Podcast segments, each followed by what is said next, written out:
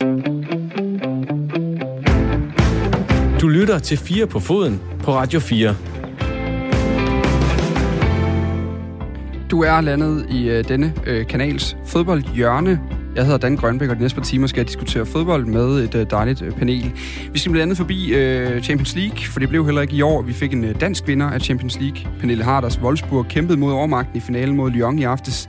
Vi har analyse af den kamp, og Harders måske skifte lidt senere.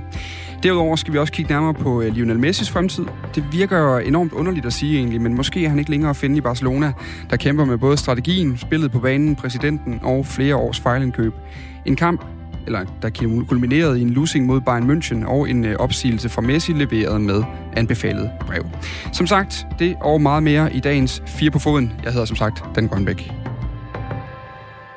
I dagens panel, journalist på Weekendavisen og forfatter Asger Hedegaard Bøje. Goddag. Nu skal jeg lige tænde for dig også. Nu kan jeg høre dig også. Så siger jeg goddag. Ja, det var godt. Det var godt goddag. Goddag til dig også, Jakob Poulsen. Hej, hej. Tidligere fodboldspiller, øh, midtbanegeneral, Midtland. Kommende træner, kan vi jo høre forskellige steder. Øh, December, du skal til at gå i skole igen? Øh, ja, det, det virker sådan. Har du fundet en arbejdsgiver siden sidst? Det var nærmest en åben øh, jobansøgning, du fik lagt ud i radioen sidst, du var på besøg. Ja, den virkede ikke ret godt, kan jeg så sige. øh, jeg er stadigvæk øh, arbejdsløs, men øh, det går nok. Det, okay. det har jeg ikke prøvet før, så, så det er også nyt. Nej, men det er fint. Så er der ekstra tid til det her hver mandag, kan vi sige. Sportsjournalist på Ekstrabladet, Gissel Thorsen. Goddag. Goddag. Åh, oh, der er lyd igennem det år. Jeg har simpelthen ikke billedet på studiet i København, hvor der er flere mennesker, end der plejer at være i dag. Så jeg har, det er sådan et uh, leap of faith, uh, her da jeg åbnede den til at starte med. Og så uh, special guest i uh, første time i programmet, Anila Mominovic. Goddag til dig. Goddag, goddag. Freelance journalist, ofte med uh, bylines på uh, DR og uh, Mediano. Og øh, jamen, inden vi går i gang med programmet, Anela, så skal vi jo egentlig lige kigge lidt tilbage. Øh, fordi du var også med i sidste uge til en snak om de øh, på det tidspunkt kommende semifinaler i kvindernes Champions League. Et øh, interview, hvor du øh, svarede rigtig godt. Øh, uden at tænke over det, så blev tonen omkring kvindefodbold bare øh, dum og useriøs. Primært på grund af en øh, hat af en interviewer, som, øh, som viste sig at være mig i det interview. Øh, der er egentlig ikke så meget mere at sige om størstedelen af det, end at det var, det var dårligt håndværk. Men, øh, men en af spørgsmålene, eller et af spørgsmålene, har alligevel irriteret mig øh, ekstra meget i ugen, der er gået.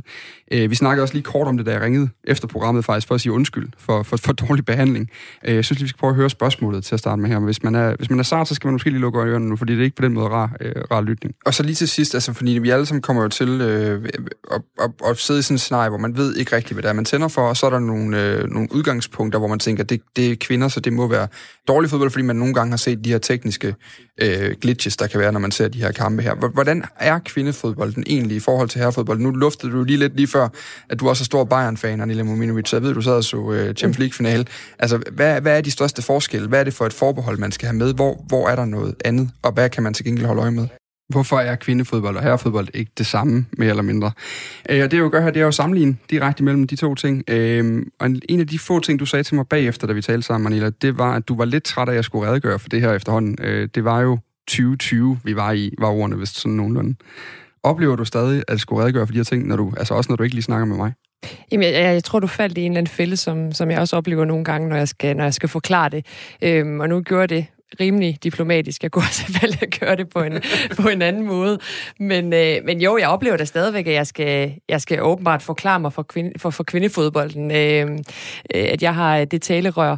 Men, øh, men altså, jeg synes jo egentlig, det er fint, du tager, du tager fat i det og, og anerkender, at, at det, det var et, et, et mindre godt spørgsmål, kan vi godt uh, kalde det, uh, og tager det op her igen. Um, men, men det er jo bare sådan, at, at kvind, eller undskyld, øh, fodboldverdenen altid har været præget af herrefodbold, uh, og så kommer kvinderne lige pludselig og gerne vil lege med, og så, så bliver man nødt til at sammenligne, og fordi fodbold, herrefodbold er er så stort i, i hele verden, og, og der er sådan en, en, en passion, som der ikke er i andre sportsgrene, jamen så, så har det været svært for kvinderne at komme ind, øhm, og det er derfor, der præger, altså, at, at debatten bliver præget af det her. Øhm, så jeg, det er nok ikke sidste gang, jeg kommer til at, til at forklare mig. Jeg håber ikke, jeg kommer til at stille det igen i hvert fald. Om ikke andet, så må, du lige, øh, så må vi lige indføre en eller anden form for bødekasse i programmet, hvis det skulle være. Men, men noget andet, der er jo... Jeg synes, det er principielt interessant også, at den her sammenligning dukker op, fordi det er meget få andre sportsgrene, hvor jeg kan mindes, at jeg hører spørgsmål som i, Nå, men hvorfor, hvorfor er man ikke lige så god som det andet køn, når man er i gang? Altså, øhm, er den overhovedet interessant, den her sammenligning? i, i noget perspektiv, fordi det synes jeg jo også er et, et åbent spørgsmål, som man godt kan diskutere på et, på et højere niveau. Hvad, hvad tænker du om det, Nina Mulens? Altså, jeg, jeg, jeg synes jo ikke, at man skal sammenligne nogensinde i, i, i hvilken som helst sportsgren. Altså, det, jeg tror også, vi snakker om sidste gang, at du vil jo heller ikke sammenligne Roger Federer med Karolina Wozniacki eller, eller Serena Williams, men respekterer dem for, for, for deres skøn og for deres sportsgren, fordi det vil jo aldrig ske, at, at en Serena Williams vil slå Roger Federer, eller at herrelandsholdet i håndbold vil slå damelandsholdet i håndbold, men vi laver ikke det der, den der sammenligning i andre sportsgrene. Jo, måske nogen gør, men, men det er i, i, i fodboldverdenen, at man gør det allermest. Og der er bare den her hurdle, som, som kvinderne skal igennem, og det skal de så åbenbart også i 2020. Asger?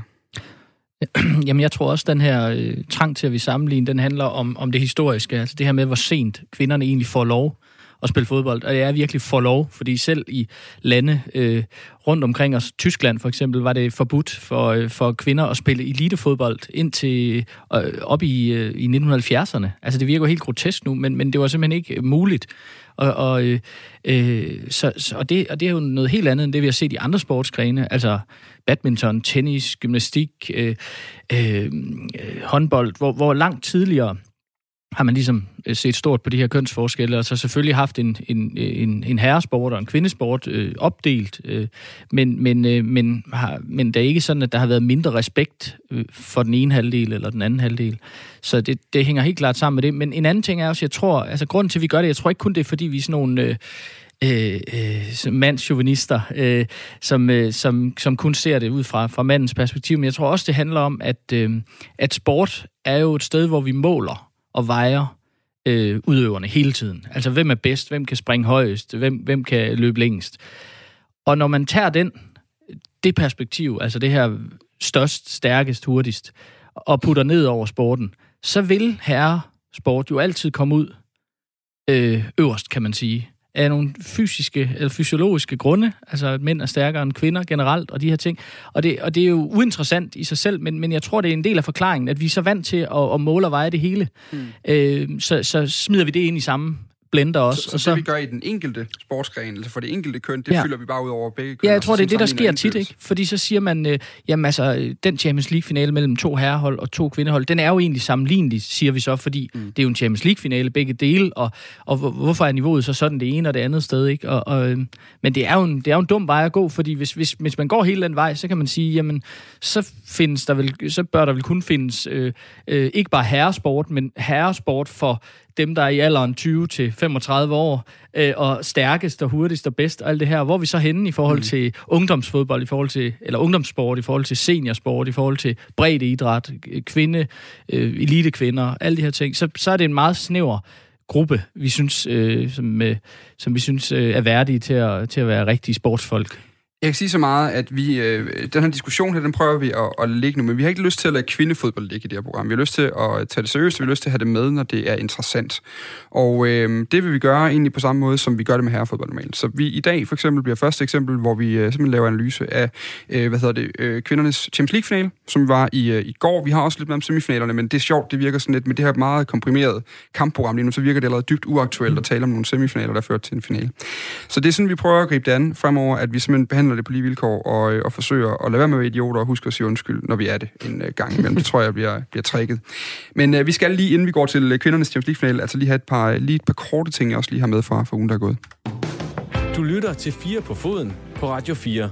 Fordi det er et par af dem, der ikke nødvendigvis kræver de store diskussioner her i programmet, men som alligevel lige er værd at, at, at hæfte sig ved. Øhm, jeg lagde mærke til den dag, at Celtic øh, de røg ud af Champions League-kvalifikationen til Ferencvaros.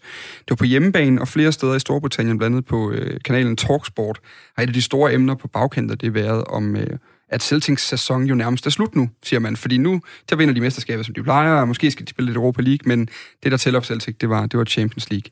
Øhm, lige, lige en, en kort føler på de her, de her korte ting, vi har med her nu. Vi kan starte med dig, Gisle. Burde, altså Celtic, skal de betragtes stadigvæk som et europæisk storhold? Nej, det er jo ikke et storhold, som, som de var engang. Altså var det 67, de var det første britiske hold, der vandt øh, Europa kom for mesterhold.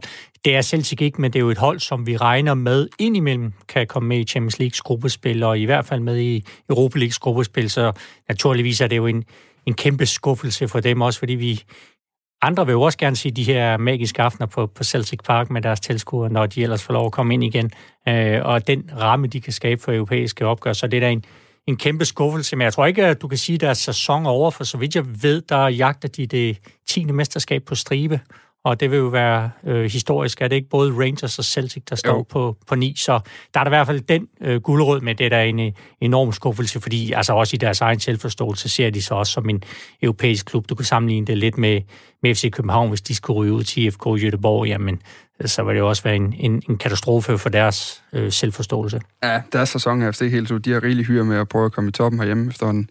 Øh, vi går videre til det næste. Anføreren for øh, Manchester United, Harry Maguire, han er blevet idømt en betinget fængselsdom. Øh, og det er sådan en helt sindssyg nyhed at sidde og læse op den her.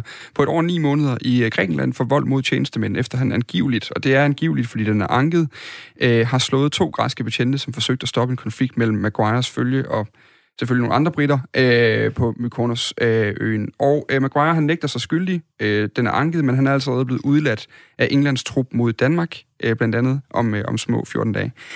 Øh, Manchester United har efterhånden været sådan lidt vag, har sagt, at man gerne vil afvente den og så videre. Men bør det egentlig have sportslige konsekvenser, som det nu har haft øh, på, i forhold til landsholdet, at han, øh, at han har fået en dom udenfor, Jakob? Ja, det synes jeg egentlig, det burde have. Øh, hvis du er dømt for noget, så synes jeg ikke rigtigt, at det harmonerer med, at du skal være et stort forbillede for, for unge mennesker, og, og også det, at du øh, ja, som professionel fodboldspiller i en kæmpe klub, som, som United nogle gange er. Så på den måde synes jeg klart, der skulle have været øh, konsekvenser. Men samtidig så kan man også sige, at sagen er jo ikke afsluttet endnu. Nej. Så det vil måske være lidt for tidligt at begynde at, og ligesom at, at tegne to streger og sige, det var det, var det Maguire, nu må, du, øh, nu må du finde på noget andet. Så, øh, så nej, lad os nu se, hvordan det ender jo, og det er jo det, der er så svært, at det er foregået på en græsk ø. Altså, der er jo ikke nogen, der ved, hvad der er sket, udover de personer, der lige har stået mm. lige ved siden af i situationen. Så øh, ja, indtil videre vil jeg trods alt uh, lige øh, lige tro på ham, og så, og så håbe på det bedste. Og, og grunden til, at vi tager den op, altså det er ikke bare øh, rygter, han er, han er allerede blevet dømt meget, meget, meget hissig straksdom, må man sige. Jeg tror, det var dagen efter øh, faldt der dom øh, i en øh, domstol på en anden ø øh, dernede. Så, så der er en dom eller nu, som altså er blevet anket. Det er ikke sådan noget, vi går og venter på nødvendigvis, selvom vi selvfølgelig skal vente på, på ankesagen også. Øh, sidste ting, vi lige skal runde, det er egentlig bare lige en lille kort nyhed. I den amerikanske øh, liga øh, MLS, der er flere kampe blevet aflyst øh, i sidste uge, efter at endnu en sort mand øh, blev skudt af politiet. Øh, det var manden Jacob Blake, der var tale om, og det startede altså de her protester i basketligaen NBA. Efterfølgende så blev også fem kampe i fodboldturneringen Major League Soccer og i hockeyturneringen NHL øh, aflyst, fordi spillerne simpelthen nægtede at stille op i protest mod strukturel racisme for politiet mod sorte øh, mennesker i USA. Atletaktivismen tager altså lige et, øh, et, et nyt skridt her. Øhm, lige kort, er det, en, er det en naturlig udvikling, eller går det for vidt nu, når det begynder sådan at aflyse kampe decideret? Mm, jeg ved ikke, om det går for vidt, men det er i hvert fald en amerikansk øh, hvad skal vi sige, udvikling, eller en amerikansk sag, som jo så er blevet gjort verdensomspændende ved, at der også er andre atleter fra andre lande, som er blevet øh, øh, draget ind i det, kan man mm. sige, og for, skal forholde sig til det. Men i USA er det jo den væsentligste debat lige nu. Øh, og jeg synes, det er naturligt nok, at sportsfolkene øh, og sportsholdene øh, forholder sig til det. Så kan man altid diskutere, om det rigtige er at, øh, at aflyse en kamp. Øh, men, øh, men det er vel en eller anden form for en markering, altså øh, at så længe øh, de her ting fortsætter, så kan vi ikke fortsætte med at gøre vores arbejde. Øh, jeg tror også, det handler om, eller jeg, jeg kom til at tænke på det her med, at NBA og NFL og har vi været vant til igennem nogle år, at der, sådan, den her aktivisme har været der, men det er, vel, det er vel relativt nyt, at det også gælder den europæiske form for fodbold i USA. Øh, og det, men det siger vel også noget om, at, at ligaen derovre øh, bliver styrket, man kan sige det sådan, i de her år, fordi der vil ikke være nogen idé i at lave de her markeringer, hvis der ikke var nogen, der fulgte med. Mm. Altså, man gør det jo kun i de store sportsgrene, så måske kunne man også se det som et eksempel på, at, øh, at det faktisk er begyndt at betyde noget fodbolden i USA. Øh, hvis det sådan skal være det positive blik på det. Men altså, jeg, jeg har svært ved at vurdere, om man skal spille eller ikke spille, eller om man skal knæle eller ikke knæle. Det må være op til den enkelte klub, kan man sige. Det er i hvert fald bliver spændende at se, når de europæiske sæsoner går i gang igen. Ja. Øh, hvad der stadig sker der, når man nu ser det her i, i USA. Vi forlader de korte ting og går til øh, dagens øh, første øh, større emne. Øh, og det er lidt underligt ved de her Champions League-slutrunder, det er jo nærmest det, vi har set i år. De er meget komprimerede kampprogrammer, er, at, at det som sagt øh, allerede nu virker outdated at tale om to relativt øh, spændende semifinaler i kvindernes Champions League allerede, fordi finalen også er spillet i aftes. Øh, vi kommer til at kigge overordnet på semifinalerne, og så gå mere i dybden med finalen, øh, hvor, øh, og, og som sagt er semifinalerne med, hvor det giver mening. Men altså kort sagt, så lykkedes det ikke danske Pernille Harder og hendes holdkammerater i Wolfsburg at få et trofæ med hjem fra øh, det nordlige Spanien, hvor øh, kvindernes Champions League-finale blev spillet. De regerende mester fra øh, Lyon, som har vundet øh, de fire foregående år, var overbevisende kampen igennem, øh, som jeg så det, og kunne i sidste ende løfte deres femte Champions League i træk og øh, trofæ, og øh, deres syvende på bare ni år. Anela Muminovic, Øhm, på nær 10-15 minutter i begyndelsen af den her leg, så lykkedes det jo aldrig rigtigt for Wolfsburg at gøre det ret farligt i går for, for Lyon. Hvad er det, hvad er det Lyon, de gør så godt? Ja, hvad, hvad gør de så godt? Altså, det er jo deres femte Champions League-titel i, i træk, så det siger jo også noget om, at der er i hvert fald en, en struktur, nogle spillere, der, øh, der er på allerhøjeste niveau. Men lige præcis i, i den her kamp i første halvleg, der lykkedes det for Lyon at, at lukke af for Pernille Harder ganske, ganske enkelt. Øhm, deres øh, midtbanespiller, japanske midtbanespiller, Kumagai, hun, mand som dæk, dækkede hende faktisk hele første halvleg. Og det, der har været problemet for Wolfsburg i, i de her europæiske kampe, er, at når Pernille Harder så bliver lukket af, jamen så er der ikke særlig meget øhm, ja, individuel klasse hos, øh, hos Wolfsburg. Altså det er en velsmurt tysk maskine, der, der står rigtig godt på banen og, og kan spille øh, systemfodbold, men, men det er Pernille Harder, der er den store individuelle, individuelle stjerne. Og, øh, og da hun blev lukket ned i første halvleg, ja, så kørte de jo, kørte de jo Wolfsburg over. Og, og sådan rent taktisk, så synes jeg egentlig, det var godt set af, af Lyons træner, at han, at han angreb Wolfsburgs venstre side sammen med øh, engelske Lucy Bronze og så øh, Cascarino, den her øh, mm. franske kantspiller, som, som har været, synes jeg, turneringens aller, allerbedste. Øh, de kørte på og overloadet i den her side, hvor, hvor jeg synes egentlig, Wolfsburg er, er svagest, og det er også der, det første mål, det, det kommer fra med en, med en dybdebold i, til Cascarino, og så er ligesom er ind i, mm. ind i feltet. Så, så sådan rent taktisk, synes jeg, at første halvleg var, var Lyon bare overlegen, og det var som om, de, de var lige et niveau over, også rent tempomæssigt, og der var meget, meget mere flere i deres spil. De kommer så tilbage, synes jeg, Wolfsburg i anden, men, men altså, der var det bare lidt for sent.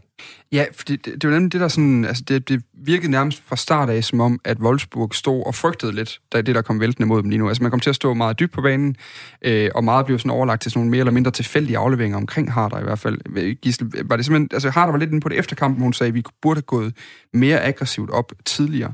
Øh, Jamen, så man ikke også lidt af det samme i semifinalen? Altså, hvor de bare så slipper godt fra det. Altså, hvor de også møder et, et hold, der der dominerer, måske ikke lige så kraftigt som Lyon gjorde, men, men i hvert fald har sådan et, et spilovertag, men, men bare var utroligt dårligt til at sætte nogle afslutninger inden for rammen, for jeg synes, at Barcelona spiller sig jo frem til, til muligheder, hvor mig og også talte om tid, inden vi gik på og sige, jamen, de vil da sidde bagefter og sige, hvordan tabte vi egentlig den her kamp? Øh, og sige, at det her, det skulle have været vores finale. Øh, altså, jeg, jeg tror bare ikke, Wolfsburg helt har den øh, kvalitet, der kan, kan matche Lyon, og så tror jeg også, der er den der faktor med at have prøvet det før. Jeg ved godt, at Wolfsburg er et, øh, en topklub, der er vant til at vinde masser af ting i Tyskland og også komme langt i Europa, men, men det der med Lyon, der bare har stået der så mange gange og ved, hvad skal der til i en finale. Og lige præcis det er det en interessant pointe, øh, Jacob, fordi da du var i Midtjylland, eller der har I jo, vi har mange gange snakket om det samme i det her forhold mellem Midtjylland og FCK i, i, øh, i dansk fodbold, som man ligesom taler om det her erfarne hold, der er vant til at vinde, og kan gøre det disciplineret og gøre det færdigt og alle de her ting, og så dem, der ikke har så meget erfaring i at skulle spille de store kampe endnu. Kunne du se det i den her kamp også? Ja, det synes jeg godt, man kunne se. Men, men samtidig så synes jeg ofte, så har det også noget at gøre med, at de spillere, man har til rådighed i de store klubber, som Lyon gør i det her tilfælde, mm. altså, de er jo bare bedre. Altså man kunne se det på, der var jo stort set ikke nogen pladser, altså nogen Wolfsburg-spillere, som ville gå ind på, på Lyons hold. Øh, jo, Pernille Harder ville, fordi jeg synes klart, at det, de også forsømmer mange gange, som Manela også siger, det er jo, at de får han ikke sat i spil, fordi hun var den, der kunne have gjort det for Wolfsburg, hvis de skulle have lykkes med det her. Og øh, jeg synes, der er et par muligheder, specielt også i løbet af første halvleg, hvor de faktisk har muligheden for måske at spille hende ind, og jeg synes, hun viser de gange, hvor de spiller hende ind selv med en mand i ryggen, jamen så vender hun og kommer afsted. Og jeg tænker faktisk lige efter, jeg tror det er efter et par minutter allerede, hvor hun vender på, på en og afdribler to mere, så tænker jeg, hold da op, okay, det her det bliver hendes kamp, for jeg synes faktisk, også i semifinalen, der synes jeg også, de er, jeg vil ikke kalde dem heldige, men jeg synes faktisk ikke, at de spiller særlig godt. Og jeg synes heller ikke, Harder er, er særlig fremtrædende i den kamp. Så, øh, så der tænker jeg, okay, nu kommer hun virkelig ind og, og sætter sit aftryk på den her, og det kan være deres chance, men man så også bare, at Lyon, de var, de var simpelthen for stærke. Hvis jeg lige må bryde den, altså jeg synes også, det, det der er problemet for Wolfsburg er, at de øh, til hverdag i, i Bundesligaen altid har bolden 80% af tiden. Og, og de er jo ikke vant til at stå nede og, og afvente og spille på, på kontra. Så det er det der med, når de så er i Europa skal møde de her store hold øh, i kvart og semifinalen og finalen, jamen så skal de til at, til at omdanne sig til et, øh, til et, et mere defensivt hold og et kontrahold, og det passer bare ikke øh, for, for Wolfsburg, og især ikke for, for Pernille Harder. Jo, hun kan godt være en god kontraspiller, men hun er allerbedst med bolden øh, for fødderne. Så det synes jeg bare heller ikke virkede for dem, og der var måske bare den her for store respekt over for Lyon, og jeg synes egentlig ikke, de, de burde have haft den, fordi hvis man så kvartfinalen og semifinalen øh, med Lyon og PSG, øh, de var jo ikke skræmmende, og, og man snakkede også om, at det her året, hvor, vi, hvor, hvor der endelig er et hold, der, der formår at, at få Lyon ned fra den her trone. Jeg synes også, at, at mulighederne var her også for PSG i, i semifinalen. Med Wolfsburg gik, altså som, også, som jeg selv sagde, Pernille Harder øh, sagde efterfølgende, der manglede de der 10 procent. Altså, det var som om, de var bange for at gå frem, fordi de også frygtede øh, Lyon, øh, Lyons hurtige spillere. Men jeg synes nærmest, det var værre, at de bare stod dernede og afventede, fordi så gjorde de jo heller ikke noget. Så øh, ja, øh, jeg synes i hvert fald, det var en, en, en, en mulighed, der blev fortabt for, for, for Wolfsburg. Noget andet, jeg tænkte på, det var, at i anden halvleg, der ser man lige pludselig Pernille Harder trække meget dybere i banen. Altså, det er som om, hun øh, lige pludselig insisterer på, at nu... Okay, hun, det er som om, hun har lavet den samme analyse som os. Hun kan godt se, okay, hvis det skal komme et sted fra, så skal det komme herfra. Mm. Og det vil sige, jeg skal have bolden i fødderne, og det skal være lige nu og så meget som muligt. Øh, men jeg så også nogen, der, var, der skrev om kampen i går, hvor de skrev, at Harder spillede en dårlig kamp. Altså, hun var simpelthen selv for lidt til stedeværende i tingene, og, og, og så kommer der det her øh, for meget nærmest, hvor hun skal helt tilbage og hente den ned ved, ved den defensive midtbane nogle gange for at bringe den frem selv. Altså, altså det, er det sådan, nogle gange skal det godt være lidt en stor spillers lod, altså når, mm. når en spiller er så markant på et hold, at, man, at det bliver for lidt for meget. Ja, men, ja måske, men, men vel også bare et, et, et eksempel på, at én spiller ikke kan gøre det. Altså uanset øh, hvor fremragende en spiller det er, som i det her tilfælde Pernille Harder, så jeg synes, de skuffer Wolfsburg altså over en bred kamp, altså både i semifinalen og i, i finalen. Altså en ting er indstillingen, men også som Jakob var inde på, øh, altså, jeg synes, der er langt kvalitetsmæssigt fra dem, og så til Lyon-holdet. Jeg, jeg, jeg var over øh, øh, at se øh, finalen i 2018 i, øh, i øh, Kiev mellem de to sammenhold, øh, Lyon og Wolfsburg, og der øh, tvang Wolfsburg øh, dem ud i forlænget spilletid, hvor de så vandt rimelig klart Lyon. Men, men hvis man ser på de to kampe og ser, at der er gået to år, er de kommet tættere på? Nej, det synes jeg egentlig ikke, de er. Og, og, og, og samtidig, som Arnela øh, nævner, så kan det endda være, at Lyon ikke er helt så stærke i år, som de var for to år siden. Øh, så, så, øh, og nu kan man sige, med Pernille Harders forestående exit her øh, fra, fra Wolfsburg, så, øh, så kunne man jo godt få den fornemmelse, at det er en klub på vej ned i hierarkiet. Altså at de store engelske klubber... Øh, spanske klubber, øh, måske også på, på sigt nogle italienske klubber, som, som, som truer dem, hvor man kan sige, at tysk øh, kvindefodbold har, har i overvis været sådan været en, en, en magtfaktor, og Wolfsburg har så der været, været det stærkeste hold. Øh, jeg synes, det ligner et hold på vej ned, snarere end et hold på vej op, selvom det kan lyde lidt mærkeligt at sige om en Champions League-finalist. Øh, Anita, er det et powerhouse, der er ved at øh, dø stille og roligt, det her? Jamen, jeg synes generelt, at tysk fodbold har stagneret her de, de seneste år, så som Asger også siger, at det, det er engelsk fodbold, der, altså i hvert fald den engelske liga, der er øh, rigtig meget på vej frem, og så ser du også øh, ja, spanske topklubber, der, der altså på herresiden, som, som investerer mere og mere. Italien også. Øh, du har Lyon og PSG har investeret rigtig, rigtig meget de seneste sæsoner, og det er som om, at, at ja, de, de har hvilet lidt på lavværende i, i Tyskland og har troet, at det her det var nok. Øh, især Wolfsburg, synes jeg, som ikke har, har prioriteret det. Men det er ikke kun klubberne, det er altså også øh, ja, den, tyske, den tyske liga og generelt fodbold Tyskland, der, der, øh, ja, der, har, der har hvilet på lavbærene, også i forhold til landsholdsfodbolden. Så, så der, der kommer altså de her store herreklubber, som satser på kvinderne, og de kommer til at overtage det inden for de, inden for de næste år.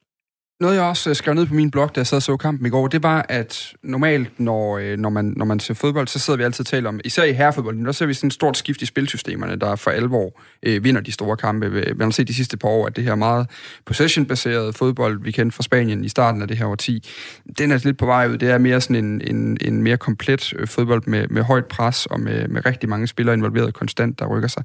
Jeg skrev ned på min blog, og jeg havde lidt svært ved at se, hvad det egentlig var for nogle spillestil, der, der ramte hinanden her, om der var de store forskelle forskelle, og, og, og hvad koncepterne egentlig var. Jeg synes ikke, det var så tydeligt, som jeg nogle gange synes, det er. Kan du se nogle koncepter i det her, øh, Jacob? Altså, er, er det forskellige spil, stiller, stilarter, der også møder hinanden? Det, det endte det ud med, men som, nu har jeg ikke set så meget øh, Bundesliga på kvindernes side, så, så jeg ved ikke, hvordan Wolfsburg spiller i ligaen der. Men øh, det ender jo med, at Lyon bliver ligesom det boldbesiddende hold og kontrollerer kampen, og jeg synes, de starter helt vildt godt og får lagt et tryk på Wolfsburg, der ligesom bare står og, og parerer øh, i store dele af kampen. Så på den måde, der kunne det jo godt virke som et hold, der ligesom spiller på kontra, mm. og et hold, der ligesom forsøger at, at kontrollere kampene på, på bolden. Men om det er sådan generelt, det, det ved jeg faktisk ikke. Jeg synes i hvert fald i semifinalen med Barcelona, øh, som vi også talte om øh, lidt tidligere, altså, det, der, der synes jeg virkelig, man kunne se Barcelona udtrykket. Altså for mig, der mindede det, nu ved jeg godt, at vi ikke skal lave alle de her sammenligninger, men, men det mindede der om lidt sådan Guardiola-fodbold øh, med, med Barcelona, altså hvor man også virkelig forsvarede sig med bolden. Altså kørt den godt rundt, øh, tålmodigt, og så også slå til, skabte chancer. Man var så dårlig til at afslutte, men, men der synes jeg virkelig, at jeg kunne se noget, hvis vi kan kalde det øh, Barcelona-DNA øh, i det hold. Mm. Ja, det synes jeg egentlig også, vi kunne se i Arsenal, altså sådan det rigtig gamle Arsenal-hold øh, under Sine Wenger, som, som gerne vil også kontrollere, oh. kontrollere. Jamen, så må man bare se kvindeholdet, for jeg synes faktisk, at de kommer, de kommer rigtig godt øh, øh, afsted med det. De, de mangler selvfølgelig noget erfaring, og måske også nogle øh, topspillere, de skal have på, på det her hold. Men der er altså også en klar filosofi, og, og det er ikke noget, som de gik væk fra i, i kvartfinalen. Mm. Øhm, Wolfsburg, det er jo det, jeg kritiserer dem for. Det her det er slet ikke deres spillestil. Altså, det er kun, når de er i Europa, så bliver de pragmatiske. Der synes jeg bare, at de skal gå ud at spille, som de gør i, i Bundesligaen, og tro på egen evner. Det, det, det vil jeg i hvert fald kritisere dem for, både i, i år, men, men også i de tidligere år, hvor de røg ud. Det er vel også derfor, jeg har det så ærgerligt, kan man sige. At en ting er at, at tabe, men noget andet er at tabe på en måde, hvor man ikke rigtig føler, man har, man har spillet, som man, som man burde. Havde de gået ud og spillet Wolfsburgsk, og så alligevel tabt, så havde hun sagt, at vi, vi forsøgte, vi, vi, vi greb øh, mulighed, eller vi forsøgte at gribe muligheden, vi, vi greb den ikke, øh, men men vi var der. Det, det, den følelse er der jo ikke nu.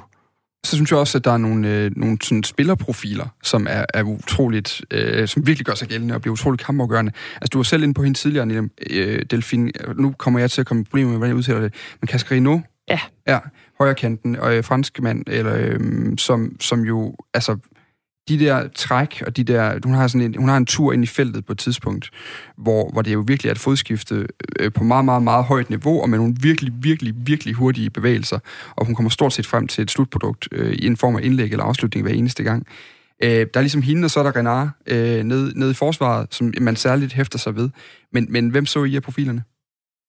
Altså, jeg synes, det, det, det, der var rigtig sjovt også op til den her kamp, var jo den islandske midtbanespiller, Sara Gunnarsdottir. Hun, øh, hun spillede jo for Wolfsburg i, i ja, faktisk i, i den her for, forgangne sæson, og skiftede så her efter øh, coronapausen, og hun ender jo så også med at, at give dødstød med den her scoring til, til tre. Det synes hun var en af de allerbedste på, på den her bane, og var, var rigtig god til at lukke ned, også for, for Harder, men, men resten af, af Wolfsburg. Så hende synes jeg også, man lige skal, lige skal hæfte sig ved. Og måske også hæfte sig ved de profiler, der ikke var der. Altså, nu har vi snakket om, hvor gode Lyon var, men de mangler altså nogle af deres allerbedste spillere i den her finale, generelt i, i Final A-turnering. Altså Ada Hegerberg, som, øh, som har vundet den første Ballon d'Or for, for kvinder, hun, øh, hun har altså været korsmålsskadet, har slet ikke været med. Amadine Henry er heller ikke med på, på midtbanen, øh, en af de allerstørste profiler på det franske landshold, og for, og for Lyon, og så har de altså også bare en bænk, der buner af, af profiler, så, så det er det er bare et, et, et, et, et hold spækket med, med, med store individualister. Men jeg synes, Cascarino igen igen gjorde det rigtig, rigtig godt i finalen. Og det, det er sådan den der følelse af, øh, når du ser en fodboldkamp, og du altid håber på, at der er en spiller, der får bolden. Sådan havde det også lidt med hende. Hun skulle bare have bolden, så hvis man, at der ville ske et eller andet godt for, for Lyon. Og på spiller, der bare skal have bolden, så sker der noget godt. Øh, så kan vi, synes vi, skal fortsætte os lige rundt den her med, med øh, til dels lidt, lidt perspektiv på, på, hvor det bliver men også med Pernille Harder særligt. Altså, fordi øh, Pernille Harder er vel også en spiller, der skal videre for at tage det til næste niveau, Asger. Altså, når man ser på Wolfsburg-holdet, er hun ikke sej? Jo, altså det, det kan man jo sige, altså selvom det igen er en Champions League-finalist, vi snakker om, men, men når hun nu er en af de spillere, der år efter år bliver nævnt i kampen om Ballon d'Or og de allerstørste individuelle heder, hederspriser, så skal hun vel også spille på et af de øh, ja, absolut bedste hold. Og, og der synes jeg, nu når de finalen i år, men jeg synes, der er, øh, også i deres semifinale mod Barcelona, jeg synes, der er et, et halvt skridt op for Wolfsburg lige nu til, øh, til de næste, og et helt skridt op til Lyon. Øh, så, så altså, det her, der bliver nævnt øh, flere steder om, om den engelske liga, for eksempel, øh, er da interessant. Altså, øh, det vil da også være interessant at se hende i Lyon, mm. må jeg sige. Vi skal faktisk lige på det der med skiftet til England. Der skal vi lige høre det, inden vi går videre med den her snak. Vi vil gerne lige spille et interview for jer, øh, som blev lavet af øh, nogle britiske kolleger på BT Sports i går, som talte med øh, Pernille Harder efter kampen. Can you confirm this is your last game with Wolfsburg? Uh, no, I can't. so you're not coming to England? Maybe, I don't know. There I can I cannot confirm anything about There are fans watching that would want to know: Are you coming to play WSL? I can't uh, comment on it. Why not? Unfortunately, because I can't. So we will expect an announcement on Tuesday. Huh? Y- you will tell on Tuesday. We'll see. What appeals about the WSL? Why is it a good league? Um, I mean, I, I'm now just played the Champions League final. I don't want to talk about this now. Thank you. Jeg har selv sagt for ingenting overhovedet der, øh, efter det interview. Altså, han har garanteret gået ind på redaktionen og sagt, det blev kritisk, jeg fik komme hele vejen i bunden i forhold til, hvor hun skal skifte hen, og hun siger jo ingenting. Det er, hun står, hvis man ser billederne, stadig med sin sølvmedalje mm. i hånden der, og øh, nærmest stadig svedende efter kampen, og så bliver hun spurgt ind til de der ting der. Øh, det bliver bare lige, jeg synes, det er et fantastisk lille indblik i, hvor irriterende øh, vores bestand også kan være, sådan lige en gang imellem, i hvert fald på de forkerte øjeblikke. Øh, Men nogle gange, der, der kan man jo få et overraskende svar, kan man sige, men, men det er mere det, han bliver ved og ved, ikke? Altså, Nej, er det da det? han bliver afvist. OK med det første, og så. Ja. videre, ikke? Altså, det er også meget diplomatisk af, af Pernille Harder, synes jeg. Altså, hun kunne godt have, have øh, ja, skåret ham helt op, ren, ren verbal, og så bare smuttet, for det, det er sgu egentlig meget diplomatisk, det må hun svare på. Fordi du har lige tabt en, en Champions League-finale for, for anden gang på, på tre år. Øhm, så, øh, så det, øh, Og det første, englænderne går op i, det er, hvad hun Ja. synes om den engelske liga. det er præcis. Det er klassisk. Den klassiske engelske arrogance også, ikke? Ja, men kommer du til Chelsea? Altså, det er jo bare det, der er interessant her. Æ, men hun talte jo netop på vej til, øh, til Chelsea i øh, kvindernes uh, Super League, i England Women's Super League hedder den. Æm, Lyons højreback Lucy Bronze er også på vej tilbage til England.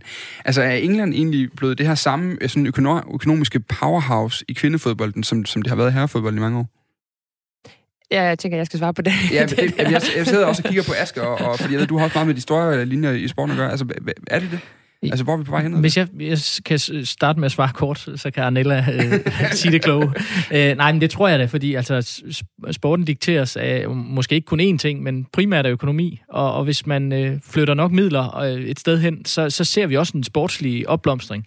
Øh, men det er klart, det kræver også mere end det. Det kræver jo også, at Altså, at man mener det, på det på, i det lange løb også. Altså, de her øh, klubber, øh, som, øh, altså herreklubber, som satser på kvindefodbold nu, at det, at det ikke bare er en eller anden modedille, og så øh, om fem år, så ser det helt anderledes ud. Altså, det kræver jo virkelig, at, øh, at, at der bliver sat ind. Det er jo også det, vi ser med Lyon. Det er jo ikke tilfældigt, at Lyon er den suverænt bedste øh, klub i kvindefodbolden, den har været det i overvis. Det er også en af de klubber, der allerførst satsede på på det. Så, øh, så på den måde, øh, ja, men det vil, jeg da, det vil jeg da tro. Altså, hvorfor, hvorfor skulle den ikke kunne blive det, hvis øh, klubber som Chelsea, City, Arsenal øh, samler kræfterne og, øh, og bruger penge på det? Ja, vi ser- man ser jo også de, de andre klubber, altså ikke kun de tre klubber, som, som Asger nævner her, altså også klubber som, som Everton går ud og, og siger, nu, nu, øh, nu satser vi på, på, på kvindefodbolden og, og henter profiler ind. Faktisk også nogle danske profiler i, i Rikke Sevik og også din Lars Nicoline Sørensen. Så det er, jo, det er jo der også, at de danske spillere begynder at se hen imod. Øhm, og, og meget af det har selvfølgelig at gøre med, at EM-slutrunden, øh, som nu er flyttet fra 21 til 22, kommer til at være i England. Så der er fokus fra FA omkring kvindefodbolden. Men som Asger også siger, jamen så skal man jo heller ikke smide det derefter. Altså når man har haft slutrunden, der skal man jo forsøge at, løfte endnu højere op. Og hvis mm. man kan gøre det, jamen så bliver de engelske hold øh, aldominerende. Altså, det er interessant netop også, fordi Lyon jo har været det her, øh, det her lokomotiv i mange år, fordi det netop var nogle af dem, der var først, og også mere stabilt har lavet et dygtigt hold. Altså, øh, syv titler på ni år i Champions League. Øh, det, det siger jo også noget. Men, men ser man, altså de der pengestrukturer, øh, udfordrer det så også de gamle i spillet, Arnelle, nu? Altså, fordi der er jo ikke samme... Altså, vi ser også PSG dukke op i Frankrig nu. Altså, er Lyons position også presset?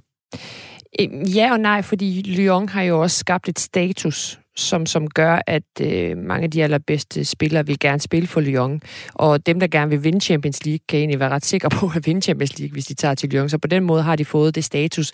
Plus, at den franske liga er blevet mere interessant for spillere, der tager til Lyon, fordi PSG er kommet med, så det ikke bare bliver sådan en, ja, vi vinder øh, 4-5-0 øh, hver, hver weekend. Mm. Men, men det kræver da noget fra, fra Lyon og fra, fra Aya Loire, som egentlig generelt har været fremragende til at fremme Lyon og kvindefodbolden ved, ved at sidestille rigtig meget med, med, med herreholdet. Men de kan ikke bare stagnere i, i tankegang og handling øh, de kommende år, fordi de engelske klubber kommer.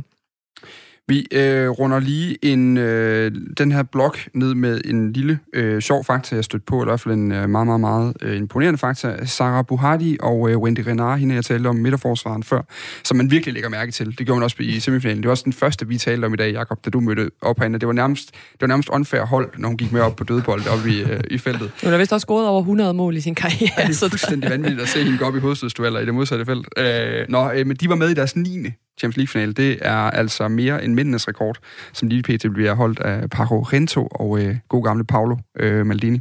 Det var bare lige en øh, lidt spændende ting her med. Øh, på listen, der er nummer to, det er Eugenie øh, Lesomer, som har otte kun. Så det er lidt træls i det perspektiv.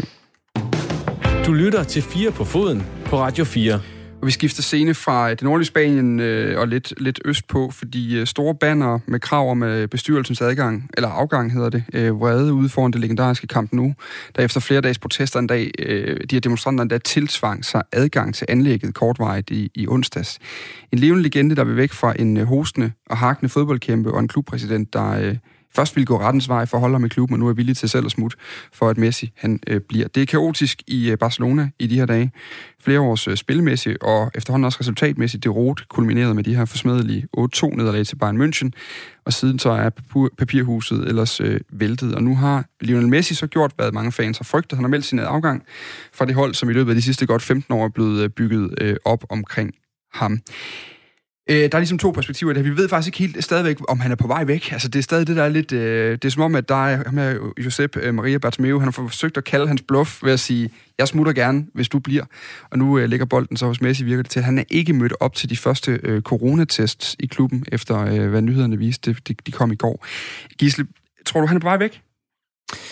Jeg tror i hvert fald, at han lægger et enormt pres på, på præsidenten, som øh, jo er jo enormt upopulær dernede, og det er jo det, her, det, er jo det ultimative pres, man, man kan lægge på med at sige, altså, jeg vil væk. Øh, så kan du så sige, at du siger, at præsidenten kalder Messis bluff, men det kan også være, at der, der er noget bluff den anden vej fra, fra Bartomeu, der vil jo egentlig presse Messi til at gå ud og sige, at jeg vil blive, hvis præsidenten går. Altså, det er jo også lidt en presbold, han lægger over på, på, på Messi, så det er jo mm. et, et, et øh, meget kompliceret politisk spil. Øhm, men jeg tror, at hvis, hvis Bartomeu, han har tænkt sig at blive sin, sin periode ud, så tror jeg også, at Messi, han er væk.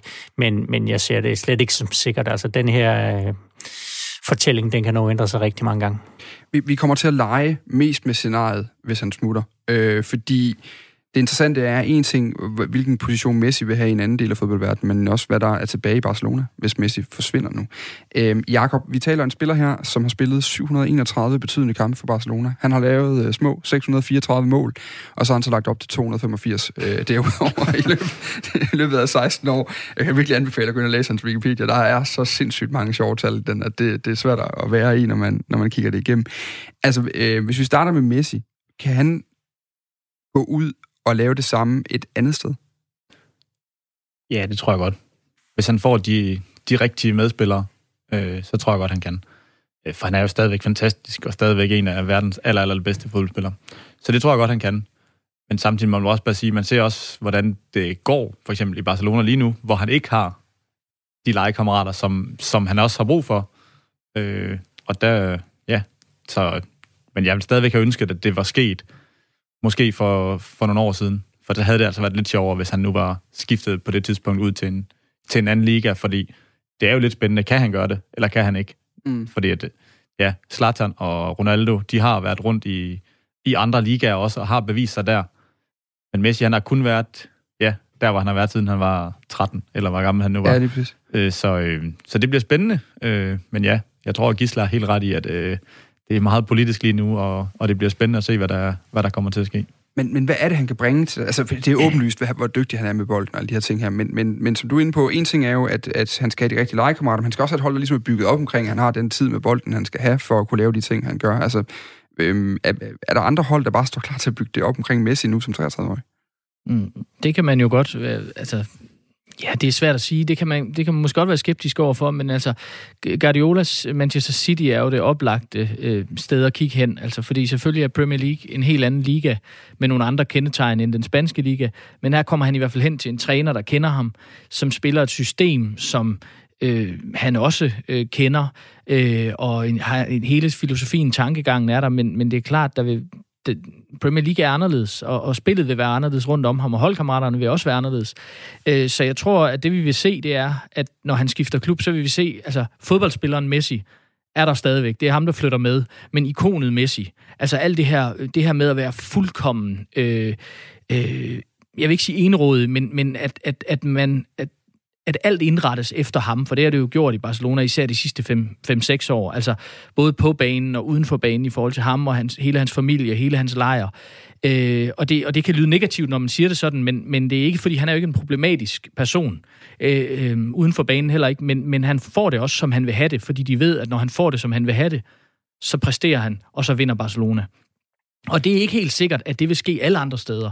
Altså, at man kommer ind med hele den pakke. Men det er klart, at hans fodboldmæssige kvaliteter tager han med, og det er enig med Jacob i, at, øh, at, at dem vil han også kunne vise andre steder. Jeg er ikke en af dem, der siger, men nu skifter han så, og lad os så se, hvad han kan i en anden fodboldliga, så, og der kan han måske ikke så meget. Selvfølgelig kan han det, men, men, men, men den der helt beskyttede øh, tilværelse, som man kunne sige, han har haft igennem mm. øh, hele sit voksenliv, den vil han jo ikke have der. Men, men, men, men det, du, nu siger du, selvfølgelig kan han jo det. Altså, det bliver sådan en grundpræmis, som man siger, selvfølgelig kan han det, men altså... Jamen, øh, øh, selvfølgelig kan han spille godt, men det er ikke et spørgsmål om... Altså, det er godt være, at han ikke kan score øh, 40 mål per sæson. Det har vi også set med Ronaldo. Altså, da Ronaldo skifter til, til Juventus, har han har haft en, en, fin, en fin periode i Juventus, øh, men, men, men er jo heller ikke på de statistiske højder, mm. som han har været tidligere. Han bliver også ældre, men, men, men, øh, men jeg synes, det er vanvittigt interessant. Det her det er et kæmpe, kæmpe magtspil. Ja. Øh, og i bredere forstand, så handler det jo også om, hvem bestemmer. Altså, er det de allerstørste spillere, eller er det klubberne? Altså, mm. er det klubpræsident som Bartomeu, der bestemmer, når det, når det alt kommer til alt, eller er det øh, den største spiller. Og det er jo også det, det handler om. Altså, og det er derfor, ikke, der er ikke, ikke nogen af parterne, der vil give sig her. Fordi man kunne sige, Bartomeu, han, han forlader klubben til, er det marts? I, øh, hans, øh, hans, til juni, ikke? Der, til, der, der til juni. er okay. valg i marts, I, ikke? Og så tror jeg, de plejer at sige, at de kører perioden ud. Okay, og, og der kan man sige, jamen hvorfor, hvorfor lave alt det her på styr lige nu? Men, men den der magtkamp er bare, øh, altså den er ret afgørende. Ikke kun for Bartomeu, tror jeg, men også for klubben som sådan. Altså, jeg sidder jo lidt og, og, og er overbevist om, at selvfølgelig kan Messi gøre det et, et andet sted, fordi han er så en exceptionel øh, fodboldspiller. Men, men jeg på en eller anden måde også overbevist om, at det er slut for ham i FC Barcelona. Altså det, det der kommer ud fra den, fra den spanske presse, og, og det, at han heller ikke har været ude at sige noget, øh, det, det overbeviser mig om, at, at han vil ikke mere. Altså der er jo så meget snak om den her kontrakt og, og det her frikøbsklausul, og, og, og den her lille detalje, som, som er ikke bare lille, men kæmpestor i forhold til, at han kan, han kan forlade klubben øh, kvitter frit, hvis han gerne vil, og siger det inden sæson. Jamen, det underskrev han jo tilbage i, i 2017. Mm. Så det er jo ikke noget, der bare er kommet nu efter et 8-2 nederlag til Bayern München. Det er jo noget, som, som han har øh, ja, mærket, at der er nogle ting, der er sket i, i FC Barcelona siden 2015, hvor de, hvor de havde det her øh, exceptionelle hold med Suarez og Neymar oppe i front. Øh, siden da er det jo bare gået ned ad bakke. Altså, han har jo båret det her hold de seneste 4-5 sæsoner. Så det der med, at han ikke har haft de der legekammerater og ikke har haft et, et koncept, øh, det har han ikke haft øh, med de her forskellige træner, men han har stadigvæk båret det her hold. Øhm, men, men han har bare fået modstand både fra, både fra, fra trænerne, men også især fra, fra ledelsen. Og der tror jeg bare, at han har fået nok. Øhm, og, og det her med 8-2 nederlaget, og det, hele den her kampagne er jo bare prikken over id. Altså det, det, det kommer jo også efter øh, Liverpool-nederlaget på Anfield af 4-0, hvor de, hvor de vandt 3-0 i første kamp. Det kommer efter det her Roma-nederlag, øh, hvor de også ryger ud i Champions League. Øh, og så er der også den her behandling af hans, hans gode venner på holdet, altså Luis Suarez, som også bliver kastet under bussen.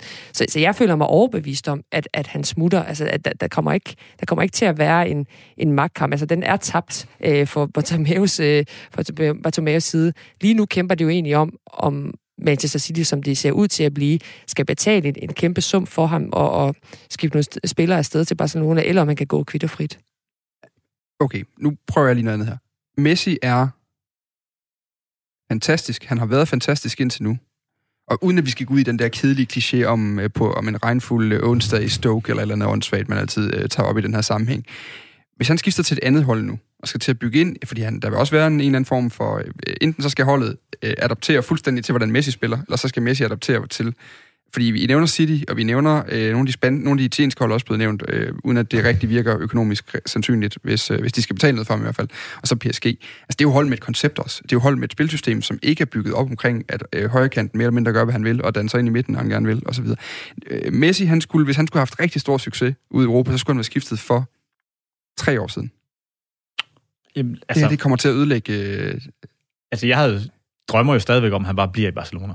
Og så får han øh, smidt præsidenten på porten nu, og så, og så øh, kommer der en ny en ind, og så bygger de et nyt storhold op, mm. og så, øh, så afslutter han sin karriere der. Det synes jeg, det kunne være en fantastisk historie, hvis det sker. Men jeg er da slet ikke i tvivl om, at hvis han kom et andet sted hen, Selvfølgelig kan han indordne sig i, i et nyt system. Selvfølgelig behøver han ikke have et system, hvor han kan gøre lige, hvad han vil. Altså, Men, vi har han, ikke det er jo set- trods alt en professionel fodboldspiller, vi har med at gøre, og som har levet i den verden i så mange år, og han ved jo også godt, hvad der skal Og til. vi ved også godt, der er stor forskel på de der professionelle fodboldspillere, Jakob Poulsen. Jamen, selvfølgelig er det det. selvfølgelig er det det. Men stadigvæk, selvfølgelig kan han også indgå i en City, og så lige spille en højre kant, og så smide De Bruyne ind på en tier, og så, øh, og så kører vi Den er derfra. tænkt allerede. Men, det, men nu skal jeg, Ja, men er jeg jo- afbryde, ja. men, men det handler vel også om at finde ud af, hvad hans, hvad hans svaghed er. Og det er jo, at han ikke løber Ja, på samme måde, som han, som han gjorde for, for fem år siden. Det ved Guardiola jo også godt. Og han kender jo systemet ud og ind. Det kan godt være, at, at Guardiola med City ikke spiller på samme måde, som, som Barcelona og Messi gjorde det dengang. Men han kender jo lige præcis hans, hans svaghed. Og derfor skal de andre spillere rundt omkring han gøre alle de ting, som Messi kan. Og det er jo så at løbe de her højintense løb, øh, hvor han får de her pauser. Mm. Men alt andet er han jo exceptionel til. Så hvis han har en, en Sergio Aguero foran sig, hvis han har en Kevin De Bruyne lige ved siden af sig, jamen, altså, det kunne jeg da godt se, se for mig, det ville sige, fungere. Aguero, Aguero er jo også en af hans bedste venner, og en af dem, han taler rigtig, ja. rigtig meget med, i, når det er med Argentinas landshold. Og, altså det her med, om, om han kan passe ind, selvfølgelig kan han det. Altså gode spillere, altså fantastiske spillere, kan vi jo godt sige den kategori, jamen de vil jo altid kunne, mm. kunne tilpasse sig. Men det er rigtigt, vi skal jo nok ikke forvente at se 50 mål, men det hænger jo nok egentlig mere sammen med, at Messi han er, han er blevet ældre, og vi har nok har set toppen af ham, men, men derfor er der stadigvæk rigtig meget godt på det, der ligger under toppen.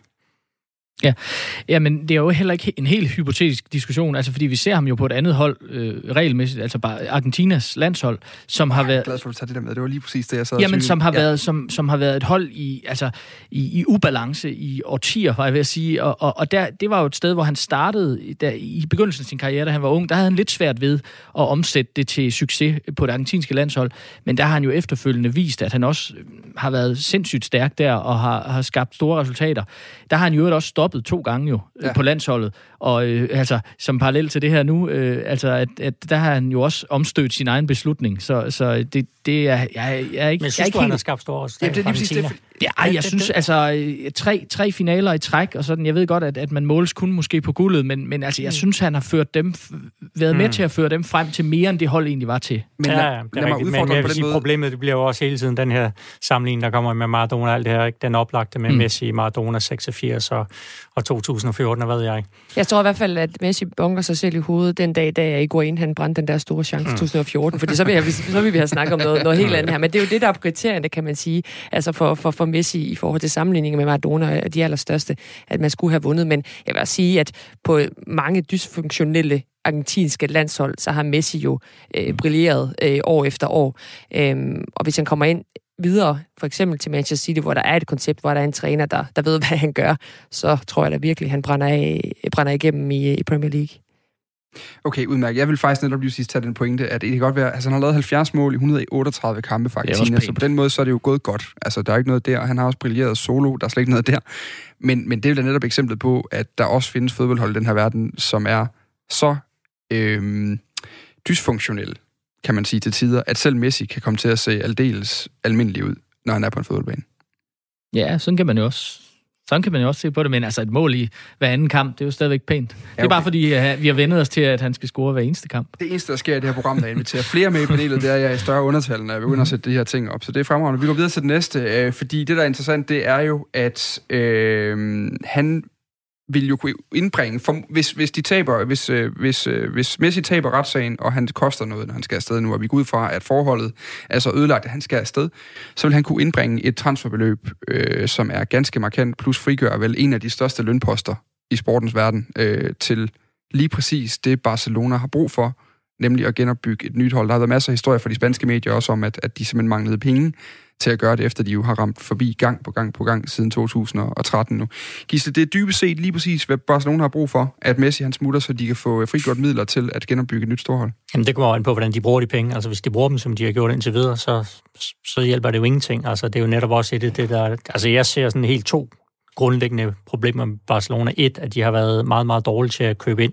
Øh, bedst illustreret ved, ved Coutinho, øh, som, som bliver en af de dyreste spillere i verden, og som de ikke kan bruge, og så score mod dem for Bayern München. Og så to, det her øh, manglende øh, generationsskifte, det her med, at man holdt fast i nogle spillere for længe, altså som man ofte ser i både på klubber og landshold. Altså jeg mm. tror, de havde seks spillere over 30 øh, i Champions League-finalen, hvor du siger, okay, stadigvæk gode spillere, men altså, ah, vi skulle nok have kottet dem for en sæson eller, eller to siden, i hvert fald en eller to af dem, så vi ligesom kunne få den her glidende overgang. Og så, nu tager vi også lige et tredje punkt med, også lad mig sige, at heller ikke har sprøjtet en gylden overgang ud, som, som den gjorde tidligere. Hvad ser du for Barcelona, hvis Messi han smutter? Hvis vi tager det øh, scenarie, Jacob, at Messi han er væk, når vi går i gang med næste sæson. Øh, nu, hvad, hvad er det så? Hvad giver det af mulighed for Barcelona? Øh, det giver i hvert fald nogle udfordringer, vil jeg sige. Men det har de jo allerede jo. Så, øh, så der, er vi, der er vi måske ikke så ændret. Men altså, jeg tror, at de skal, at de skal ned, og, og så skal de starte for det, de har været gode til en gang, og det er deres akademi. Og så ligesom på den måde få have en eller anden, øh, en eller anden åre, som bare ikke sprøjter nødvendigvis gode spillere ud, men i hvert fald som bidrager til, at der kommer nogle gode spillere op igennem, så man har en, en tilførsel af unge spillere jo, som de har haft igennem, ja, jeg ved ikke hvor mange år. Mm. Og så samtidig, så skal man jo også sørge for at købe de rigtige spillere, for det har jo virkelig været jammerligt, det de har, har leveret der. Og der har jo ikke været ret mange, som har, som har slået igennem, og så henter man spillere som, som Vidal. Jo, han er da en fin spiller, men jeg tænker da stadigvæk ikke, at det er ham, der skal være det bedste indkøb, de måske laver i Barcelona. Der har jeg Nej. måske lidt, lidt højere forventninger. Så der skal i hvert fald arbejdes med den der indkøbspolitik, eller også skal de finde nogle nye scouts, eller, eller hvad, det ved jeg egentlig ikke, men uh, der skal i hvert fald noget andet til det, helt sikkert. Det handler vel egentlig også mest af alt om strategi. Altså, den havde jo under, under Pep Guardiola i, i forhold til, til spillestil og, og lad mig sige, og indkøb. Øh, men det er som om, at de, de seneste, ja, i hvert fald 5-6 år, så er det, så det, ja, været i alle mulige ramt, retninger. De blev ramt på flere ting samtidig, ikke? Altså det her med, lad mig sige, at der er ikke kommet helt den samme kvalitet. Øh, samtidig har de købt dårligere ind, altså, og så de spillere, de havde i forvejen, jamen de er også blevet ældre, og nogle af dem er, er faldet i niveau. Altså Piqué er jo ikke den Piqué, som vi så under, under Guardiola, da de var bedst.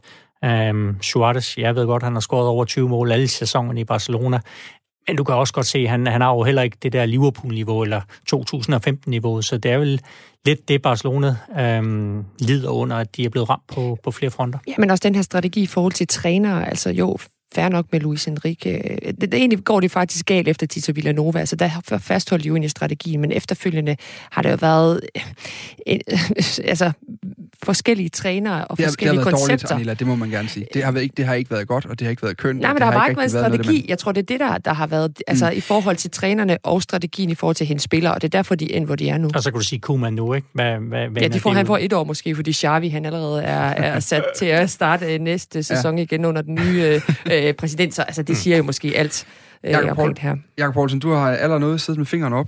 Ja, det, det, var svært at, det kan vi ikke at få se det. Okay, så er gode ting, så det ikke fordi, I skal være øh, surt over eller noget. Men nej, altså det er også det med, der er jo sikkert sindssygt mange gode spillere på akademiet dernede stadigvæk, som kommer op, men hvor de før i tiden kom op til et super godt hold, mm. som var godt trænet, som havde en klar strategi, så kommer de op til noget råd nu.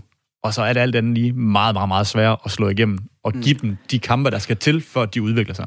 Og så kan man vel også sige, at strategien de sidste par år har været Messi. Altså, Messi ja, har vel også sidste, gjort det overflødigt at lave strategien. I de sidste, altså siden Champions League-finalen, måske i 2015, der, der har det mere eller mindre været strategien. Giv bolden til Messi, og, og se, hvad han, hvad han deler op med den. Og så har det den her rekruttering af en ting af spillerne, men også trænerne. Det her, den er fuldt et mønster, også det her med at tage en træner, som på et lidt lavere niveau har spillet lidt Barcelona-agtigt i gåseøjne. Mm. Og så prøver vi at se, om han ikke også kan øh, få holdet til at gøre det øh, i Barcelona. Og det har været sådan lidt uambitiøst. Altså, hvis man skulle tage positive briller på, så kan man sige, at Koeman her nu øh, kunne komme ind og, og, og få... Altså, det kan ikke gå værre, end det gør næsten nu. Altså, øh, øh, både udenfor og på banen i forhold til klubbens selvforståelse og, og, og midler. Så altså, han får også mulighed for at gøre noget. Altså, da Guardiola kom ind i 2008, det, der, der det første, han gjorde, det var jo at sige til Ronaldinho, Deco og Eto'o, farvel. Mm. Eto'o tog sig så sammen i, i opstarten og fik en sæson mere. Men det er jo lidt det, der måske kan ske, hvis Messi forlader klubben, eller hvis han siger, som han allerede har sagt, farvel til Suarez nærmest, øh, øh, tag bare til Holland med dig, og Piqué måske også. Altså, det er klart, det efterlader et kæmpe hul, men det, det gør jo også, at, at, øh, at noget nyt kan bygges op indimellem. Altså de der glidende overgange fra, øh, fra et generation til en anden generation, de er bare sindssygt svære, øh, og vi ser det i klub efter klub, øh, at man stoler så meget på sin, øh, på, på, på sin stærkeste, at man ikke øh, udskipper dem i tide måske. Men, og så skal der indimellem sådan et kæmpe slag til, som det her vil være, hvis han forlader klubben. Så... Øh, det vil tage tid, men med, og, og, og man kan sige, at tålmodigheden er der jo ikke længere i de her store klubber. Øh, det, det, den tålmodigheden bliver, bliver kortere og kortere, og det vil sige, det er også, øh, det, man kan jo ikke sige, at Barcelona har de næste to sæsoner, tre sæsoner til ligesom at finde, finde deres, øh, deres ben igen. Altså, de skal jo i næste sæson kunne konkurrere med os med Real Madrid allerede. Anela Muminovic, øh, første time er ved at være gået. Du skal desværre videre. Du havde travlt med andre ting bagefter. Øh, hvad det så lige kan være, der gør, at man ikke kan sidde og diskutere fodbold, det ved jeg ikke. Men, øh, men du får lov til at få sidste ord på sådan en god gammel Clemen Kjærsgaard øh, måde. Er det her øh, det næste sæson, den første sæson, hvor Barcelona ikke er det Europa, Europas tophold? Ja, der skal, der skal meget til, før de ryger ud af top 4, hvis vi tager det for, øh, for tophold i, i Spanien. Så, øh, så mit svar er vel nej til det. Nå, modtaget. tak fordi du kunne være med her. tak fordi jeg måtte være med. Og øh, resten af os, vi er tilbage på den anden side af en omgang nyheder. Vi har blandt andet interview med Jan Jensen, øh, gammel journalistråd på Ekstrabladet, der er gået i flæsket på FIFA og alt muligt andet. Nu er der nyheder.